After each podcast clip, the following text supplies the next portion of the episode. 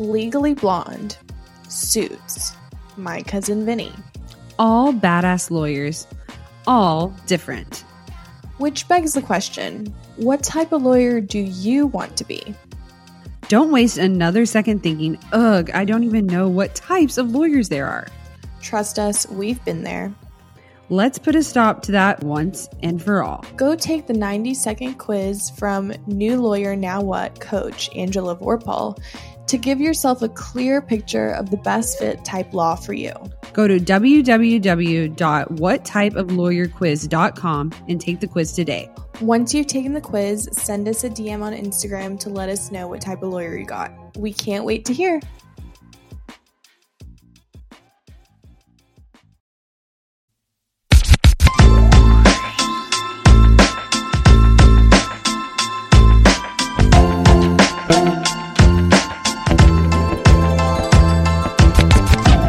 Hi, guys. Welcome back to Ladies Who Law School podcast. I'm Sam. And I'm Haley. And this episode is sponsored by Barcast Audio. Barcast Audio are podcast like audio lessons with tons of ways to basically learn everything that you need to know for the bar. Well, not everything, but definitely get you a head start. So definitely check out Barcast Audio if you want to get ahead in exams and get ahead on bar studying. Yes, Barcast Audio has the seven MBE subjects with attack outlines and podcast like lessons where you can take it on the go, in your car, walking your dog, in the shower, and you can listen and learn about everything you need to know about these certain subjects for the bar. And if you're studying for finals and you're a 1L or maybe even a 2L taking evidence in constitutional law, you need to get on this, guys, because we use it and we love it. So use code LAW, L A W, at barcastaudio.com for 10% off your MBE pack. And another word from our sponsor, BetterHelp. So sometimes when you're feeling down, a cup of tea or a nice bubble bath might help clear your mind. But what about when you can't clear your mind or move out of that overwhelming feeling? BetterHelp is there for you. BetterHelp will assess your needs and match you with your own licensed professional counselor. No, it's not a crisis help center. No, it's not a help hotline. It's professional counseling done securely online. Log into your account at any time and message with your counselor or schedule phone calls or even video chats. It's more convenient and more affordable than traditional counseling. So use betterhelp.com slash LWLS. This week, we have a very, very special guest. She is always on TikTok, and you guys have probably seen her a lot because she's very popular. And we are so happy that we got to interview her. Yes, she's a family law expert and runs her own firm. She's amazing. I can't wait for you guys to hear from our guests. So let's dive in.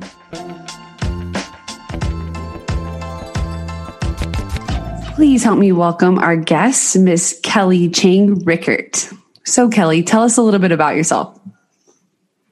Hi, everyone. I am a family law attorney in Los Angeles. I've been practicing family law for 21 years, and I have my own law practice here in LA.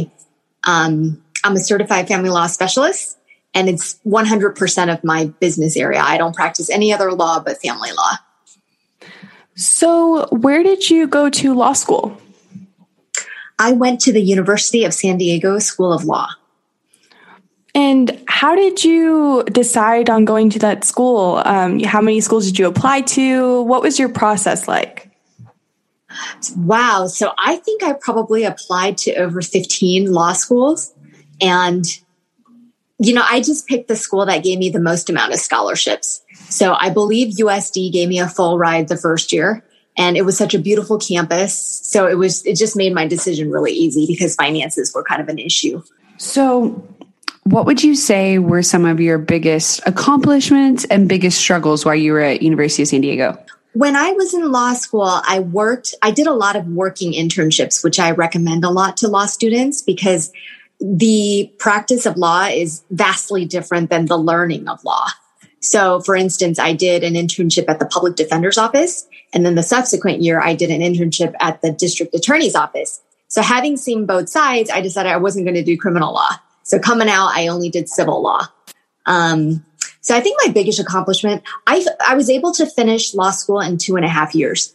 And so I was probably one of the youngest students and one of the youngest lawyers that was barred. I was 23. So that's probably a pretty big accomplishment. I passed the bar on my, so I walked in December. I finished six months early and then I took the February bar and I was a first time bar passer. Um, wow. So That's amazing. I mean, I thought that I was young because um, I'm like one of the youngest in my law class too. But like, you're really, truly, we're the youngest. Oh. Seriously, so that's awesome. Okay, so while you were in law school, how like you said that you were at the public defender's office and then you were at the DA's office and then you decided, okay, criminal law is not for me. So, how did you get into did you get into family law while in law school or was it something after? So in law school, I also did another internship at the domestic violence shelter where I was helping women file restraining orders. So that was my first, um, I guess, encounter with family law. So I definitely did that. Um, it was kind of a sadder area of family law. Um, these days, I don't even do domestic violence restraining orders, but that was my first intro to it. Okay. So, what was your first job out of law school? So interestingly enough, um, when I was waiting for my bar results, I was hired by a dot com company called SquareTrade. Uh, it used to be called Transecure, but it's it was an online mediation company helping uh, mediate disputes between eBay buyers and sellers. So I did that. It was like back then, alternative dispute resolution was kind of like blowing up. You know, how do we resolve cases without the expense of litigation?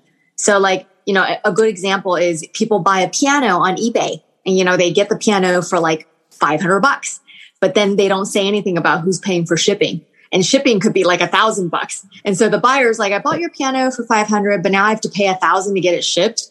And the seller's like, well, I never said anything about shipping. So it's kind of like, it was like an online mediation disputes. So I did that while waiting for my bar results. And then as soon as I passed the bar, I went and worked for a law firm in San Francisco was called Dryden Margoles, a really small firm. Very cool. What kind of law did you practice there? It was a lot of insurance defense. Um, so they represented like Allstate, um, Mercury, you know, the insurance companies mm-hmm. uh, from like car ac- accidents on the job, stuff like that. And there was also a little bit of employment law and construction defect. Wow, that sounds like you really got to see lots of different stuff from yeah. in law school to your first job. So tell us how you ended up transferring your career into family law. What did that look like? So I worked for firms for five years and I always met my pro bono requirements doing stuff for like family. So like uh, in San Francisco, I also volunteered at a women's clinic where I did a lot of domestic violence restraining orders. You know, it's like pro bono, you help these women. So I did that all while I was working. Um, at the law firm. So I always had that background. And so when I finally opened my firm, I just focused on family law. Yeah. So, to anyone who's looking to open up their own firm, what are some of your beginning steps to that process? What you know, what what should a new lawyer do if that's what they want to do? Um, I think it's really important to have like an online presence. So you need to build your website and then get the word out that you have launched your own firm uh, and then begin the process of obtaining clients. So I think when I first started, there was this legal clinic called Legal Grind. It was like a coffee shop that you can go and get 25, you pay like $25 and you have like a 10 minute consult with an attorney. So I was like a volunteer attorney there. And so from there, I got a ton of new clients. I got a lot of TV exposure. And then yeah, and then get known in your community. So like family law is really small. Um, I got to know a lot of lawyers and judges on the bench, and then they refer you out, and then it's kind of some snowball effect. Very cool. So, if we were to ask you what you love the most about family law, what would you say you love the most? I would say that you you see people at their worst and you help them get better. So, I think if you are the type that wants to see human transformation for the better, it's a very fulfilling job. That being said, you have to be very careful about the type of clients you pick. So, you know, I mentioned I don't do domestic violence restraining orders because there's a lot of aggressors and perpetrators. I've gotten my fair share of death threats. So, you know, for these women that are married to wife beaters, like I don't want to deal with that. I'm a 90 yeah. pound lawyer. I don't want to deal with that. Um, and then there's also on the other end of the dark side is that there's a lot of uh, false restraining orders. So like both men and women, not just women, but men claiming they were abused or beaten by their wives or, you know, the other way around, but it's, it's false accusations as well. So it's, we're not just dealing with like real abusers, we're dealing with liars. And so, you know, you have to be very careful about who you picked uh, to be your client. And so, you know, now 21 years into my practice, I'm extremely picky. Um, I'm very lucky because I, I have a lot of people that want me to represent them. And so I pick and choose. So I usually carry a roster of no more than 20 cases. And, you know, I pick and choose really wisely, usually the clients that can afford me and, you know, pay their bills. And I, you know, there's like a rapport, but I don't just nilly willy take family law clients because if you do that, you're going to, I had a friend that was shot. I mean, she represented a woman. This guy came in and shot her in the hand.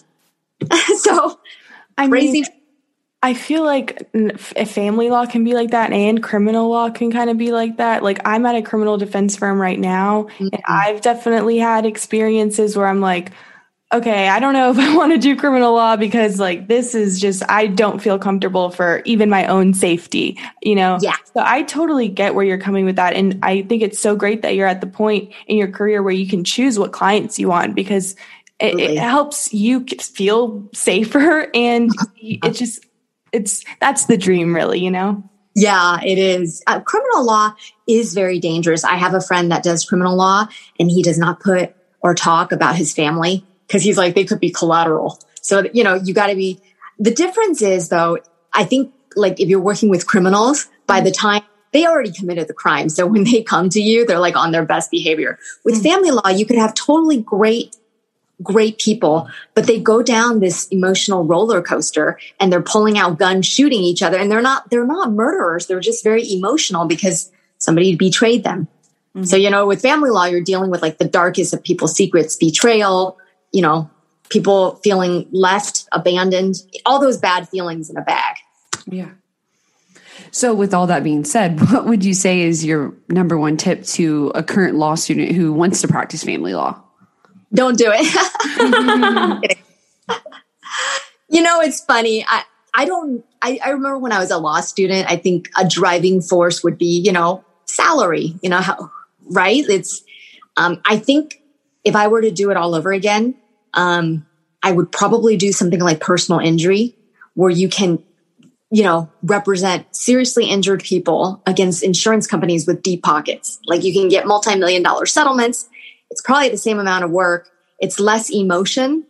I mean, sure, there's emotion, but I think when you're dealing with an insurance company, you're not dealing with like somebody whose husband beat them or somebody whose husband cheated on them. It, you're just too involved with like Mm-hmm. A lot of times I feel like I'm a therapist and I'm like, I didn't go to school for this. I just want to practice law, you know? So as I get older and older, I like the more intricate, like drafting of prenups because it's more sterile than finding out, you know, deeper. I don't really yeah. need to secrets or what they're doing with, in their bedroom. I don't want to know that stuff, but people always tell me because I'm a family law attorney. So so, how do you deal when you get emotionally invested in a case, right? I don't, if you do ever, um, how, how do you, you know, take control of those emotions and deal with the situation in front of you with a clear head when, you know, emotions can run high, I'm sure? Um, there's a difference between compassionate and showing empathy and then being involved in their drama. So I typically, I'm very empathetic and compassionate because if, you know you're going through a tough situation but i'm also very quick to let them know that it's cheaper for them to work with a mental health therapist because my law my specialty is law. I'm particularly good at the law and making arguments. And if i were to be emotional that's not the type of lawyer you want. And so i'm very gentle but firm. So they get it. So you know i don't have uh, as many people like crying on my shoulders or calling me and telling me about stuff that's kind of like eating up their billable hours. So you know you just have to I also don't take those types of clients anymore. so a lot of it is already done for me because of the selection of people I choose to represent. So I know that on your website it talks about you doing mediation. Do you currently do any mediation now, or was that just from the beginning of your career? I now do a lot more of mediations. So, about five or six years ago, I started incorporating mediations into my practice, and I'm trying to leave litigation. I still carry a few litigation cases because family law, it's impossible to never litigate. Mm-hmm. Um, but I'm trying to build my mediation practice and do more of like prenups and mediations and less litigation.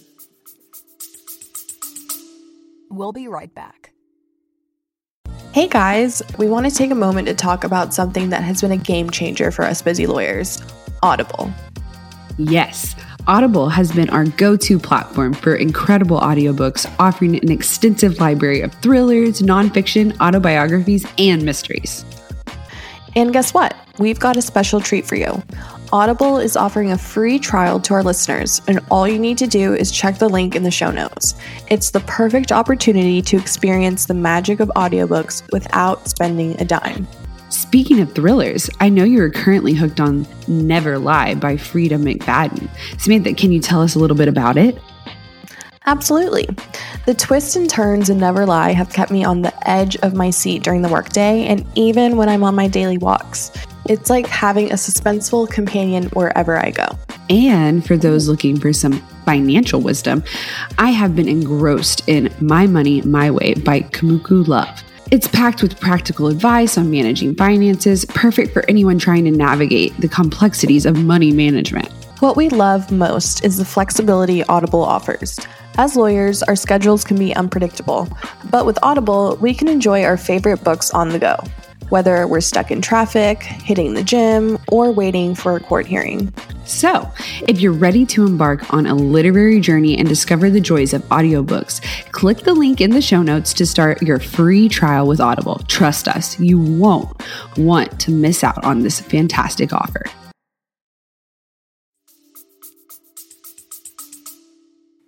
Can you tell us a little bit about the process to becoming a certified family law specialist? Like, do you have to take a test or would you just apply or what, what does that look like?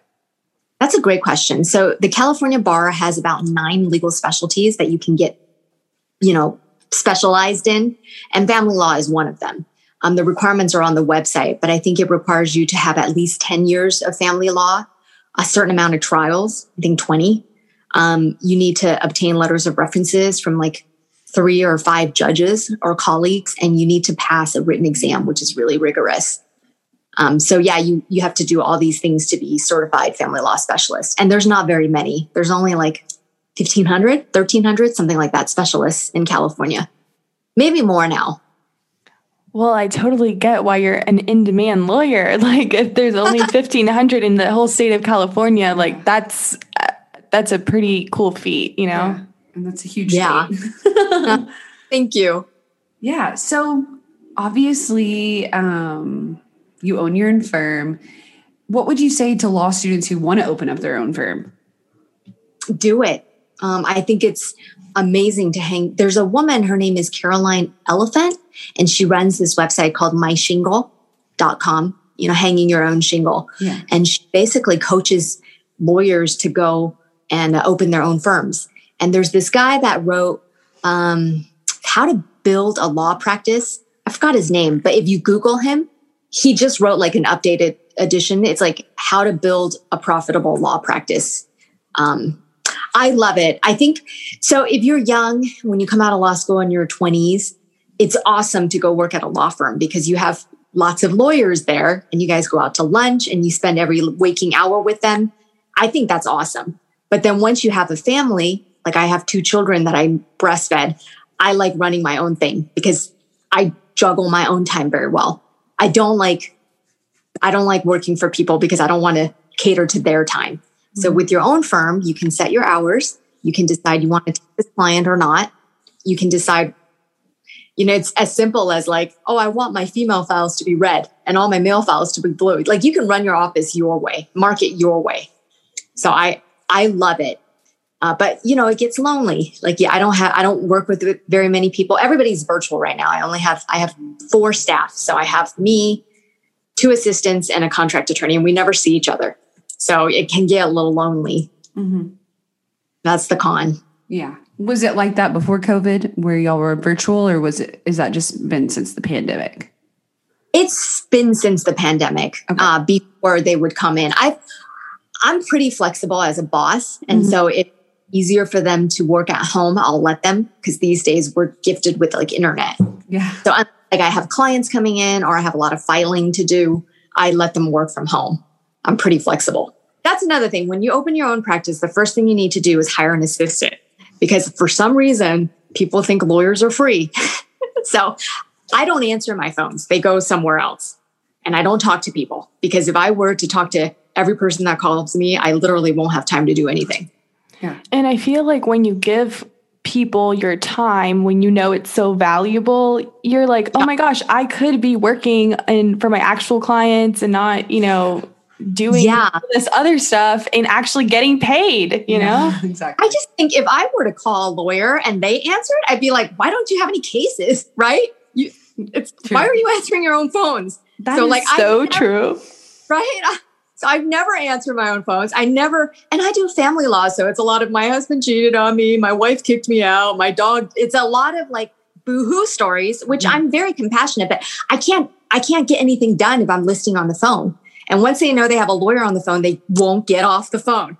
Yeah. I mean, they keep my staff. Like sometimes Phoebe will be like, "Ah, I just talked to this lady for 40 minutes. 40 minutes. I'm like, I literally, I literally have five hours to work before I have to go do my, you know, life. So I just, I don't talk to people. The first Yeah. moment, I'm already, my, my assistants schedule me. They already take payments. So by the time I talk to someone, I'm already paid. Yeah. And that's are profitable. if you waste your time, you're not going to be profitable. Absolutely. I mean, you're running a business at the end of the day, you know? Yeah, that's exactly right. You're not free. I do a lot of education. Like I, I keep a very um, detailed blog. I don't know if you've seen it, but I write I write ex- a lot. And then in my free time, I do TikToks that people can view. But if you want specific legal advice, like you need to pay for my time because I only have like six hours in a day that I can bill. So Absolutely. So, whenever you're not working, what do you like to do in your free time? I know you said you have two kiddos. So, what else do you guys like to do? So I have two daughters, 12 and 9, and um, we're a very tight family. Like, I don't think my kids have been away from me more than one night. And I'm always with them. Um, I play piano with them, I teach them, I do their homework, I take them hiking. We, we do a lot of stuff together as a family. I love that. And was it difficult to manage your legal career when you first had children? Yes, it was. It was so incredibly hard. Um, the best thing I did during those years was I had I hired an, an associate, and she was a wonderful associate. She picked up Roundup and just basically learned how to run my office. So I really depended on her for about five years. Yeah. Um, because you know that's the length of time that they start going preschool. And so yeah, I depended on her. I also had a full time au pair living with us. So I had a lot of help. and without the help, I could never have juggled because you're just so weak from, you know, childbirth and breastfeeding and not sleeping. Yeah, of course. So, whenever you first had your first kid, were you at your own firm at that point or were you working for someone else? Okay. I already had my own firm by the time I got married. Oh, so nice. yeah, so I opened my firm, uh, I think on my 30th birthday, right before my, when I turned 30. And then I got That's awesome. married at 32. So Wow, that is that's just great. Yeah, because you know we always talk about like what our timeline looks like and when we would like to open our firms, and you know, thirty sometimes feels so close, but then again, it's really not that close, and Yeah, we'll it be can actually be a practicing for a while. Yeah, A perfect. do you guys want to open your own firms? I, I would like to. awesome. Yeah. eventually, of course. When I find it, when I get off the phone, I see it on the shelf. I'll tell you the name of the author. Perfect. He's this little old man now, and he's so nice. Uh, but he wrote this brilliant book about how to open your own law practice. Like I followed it to a T. Perfect, and uh, we'll make sure to link that in the show notes so all our listeners can get that book too. So great. Yeah, it's I see it on the shelf, but I just can't see his name. But I will. I have like bad memory now that I'm 45. I used to remember people, and now they're like I can't remember their kids' names. I can't remember anything. So I feel like a lot of moms say that too, right? You're like, oh gosh. much that Yeah. aging. Yeah. So, if you could go back to right before you started law school and tell yourself something like a tip or something inspirational to get through it, what would you tell yourself? I probably would have been like, start your firm earlier. Like, you know, the first five years w- working for firms was such a waste, you know? It's funny because I, I, I was fired three times. So I was like going from firm. So I went from Dryden Margoles to Haight Brown and Bonesteel, another insurance big firm.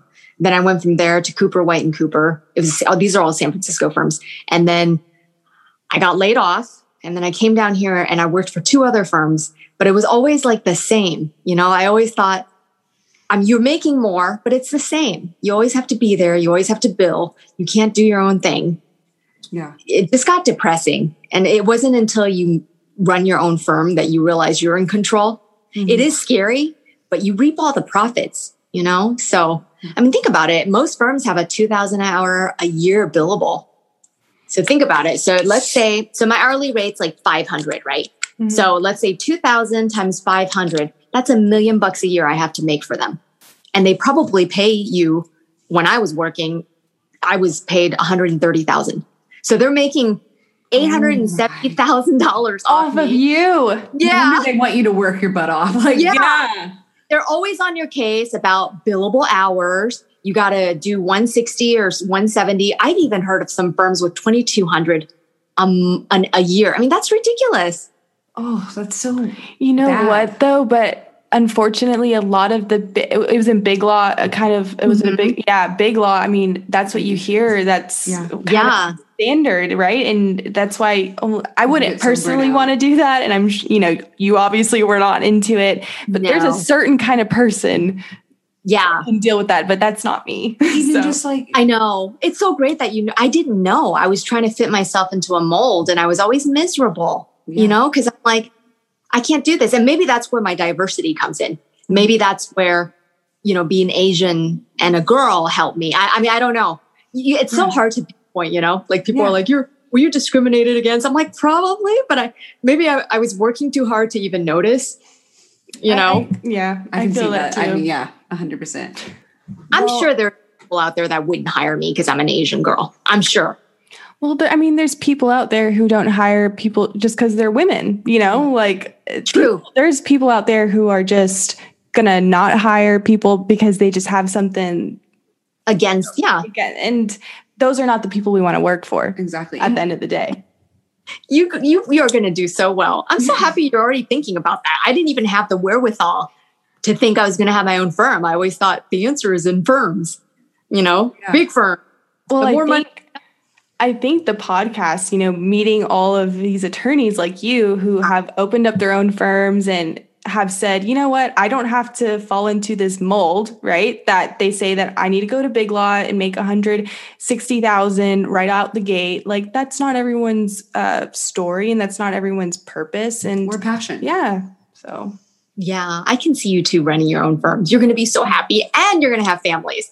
Yes. So, that's the thing. I want a family. I know that's what I want in my life, right? I want a family and I want to be successful. And I think that running your own firm is the best way to do that because you get control, like you said, control of your life. Yeah, because how are you going to do that in a big law when they want you there at 6 a.m.? They want you there at 9 p.m. You know, because you're all controlled by. They're called golden handcuffs. So they'll give it to you, but you're chained to your desk, and you know it could make you pretty. I'm an Aquarius. I need to be free. like I'm a free spirit. Mhm. Yeah. No, absolutely. And we just hear time and time again how the bill the billable hours are just Ridiculous. Every, every new lawyer's worst nightmare, right? And you know, even you talking about lasting for five years, that's a pretty good time, right? And you were still like, why am I just so upset? I, I thought I was going to be happy. And I think it's just nice to be able to meet someone and know someone who can validate that for us and even push more and more of us to start our own firm. So Good for you. Well, I'll be your. ma- Anything you Perfect. want. Please. Yes, you can do it. You mm-hmm. trust me. You can do it. Well, it's funny because in between launching my own firm, I was so confused. I moved to LA. I I was on a reality TV show. I got my broker's license. I got my emergency teaching credential. I was working, I was like trying to like do other things because, you know, I became a lawyer so young. And so I was like, oh, would I be happier selling real estate? I still have a broker, uh, which actually helps my current job because I know a lot about real estate and dividing yeah. assets. Perfect. So, yeah. And I even studied to be a CFA, you know, financial advisor, which is kind of what I do anyway as a divorce lawyer. but everything just fit in. And now mm. I'm on TV a lot because of all those actors I used to meet when I went to auditions. So it all, it's all, it's like connecting the dots backwards. Yes, exactly. You know, whatever it's somewhere, we don't know where, like TikTok led me to you guys, right? It's yes. When I first started TikTok, people were like, lawyers don't do that. That's so unprofessional. Uh, if you log into TikTok now, there's plenty of lawyers on there. Oh my gosh. Yes, you search like uh, lawyers of TikTok, um, like hashtag. It is insane. I know. I learned so I learned sometimes new things on TikTok about law than I have at school. as much as I hate to admit that. Like how to drain your spaghetti, how to, you know, right? you're supposed to instead of pouring in the drainer, use the drainer and pour the. I've learned so much on TikTok every day. I'm like, oh, I didn't know that. Yeah, so I love it. Why not law? right? Yeah, exactly. Awesome. Well, Kelly, why don't you tell everybody where they can find you? Oh, sure. Uh, TikTok. I'm Lawyer Kelly everywhere. Uh, TikTok, Instagram, uh, Twitter, YouTube. What's am I missing something? Snapchat. I'm never on Snapchat. Uh, LinkedIn. You can. I'm just Kelly. So I, I, think I mostly use TikTok um, and then Instagram and then barely any Twitter. But I am on YouTube. It's all Lawyer Kelly. Awesome. Great. Well, thank you so much. We really appreciate this. And thank you for having me on. Yes.